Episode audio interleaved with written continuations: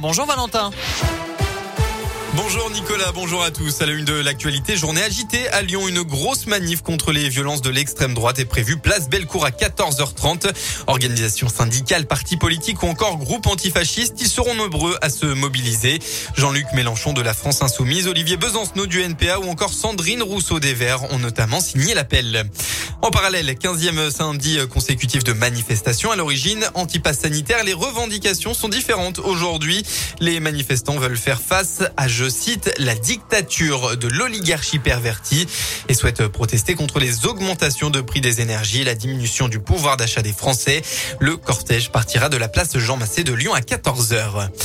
Dramatique accident cette nuit près de Lyon. Vers 2 heures du matin, une moto et une voiture se sont percutées à Caluire-et-Cuire au niveau du quai Clémenceau. Malheureusement, dans l'accident, le conducteur du deux roues, un homme de 35 ans, est décédé. On ignore encore les circonstances exactes de l'accident. À Lyon, EDF rejugé en appel hier. Pour rappel, en mai 2020, le tribunal de Bourg-en-Bresse condamnait EDF pour deux infractions d'exploitation d'une installation nucléaire sans respect des, prescriptions à la centrale nucléaire du budget dans l'Ain. L'entreprise qui a été condamnée à des amendes de dommages et intérêts pour les parties civiles avait fait appel. Hier, EDF a continué à minimiser l'incident concernant une fuite de matière radioactive. Une plus bonne nouvelle, Lyon, deuxième meilleure destination urbaine européenne 2021. C'est une belle seconde place que s'accapare la ville dans les World Travel Awards.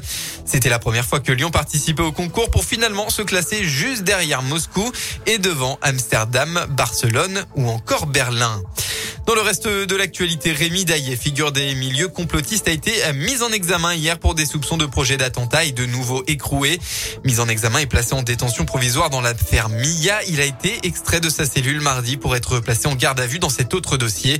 Il aurait envisagé des projets de coup d'État et d'autres actions violentes, dont un attentat contre une loge maçonnique de l'Est de la France.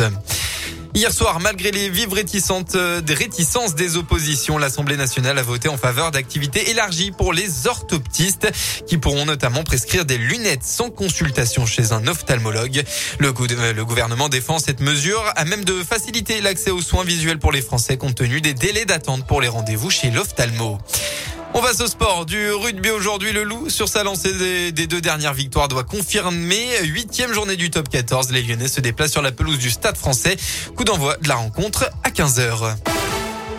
La météo de votre samedi dans le département enfin, et eh bien encore un début de week-end ensoleillé. On ne s'en lasse pas évidemment. Le ciel bleu sera présent tout au long de l'après-midi dans le Rhône. Un beau temps qui devrait durer jusqu'à demain d'ailleurs. Et puis côté Mercure, vous aurez au maximum de votre journée entre 12 et 14 degrés.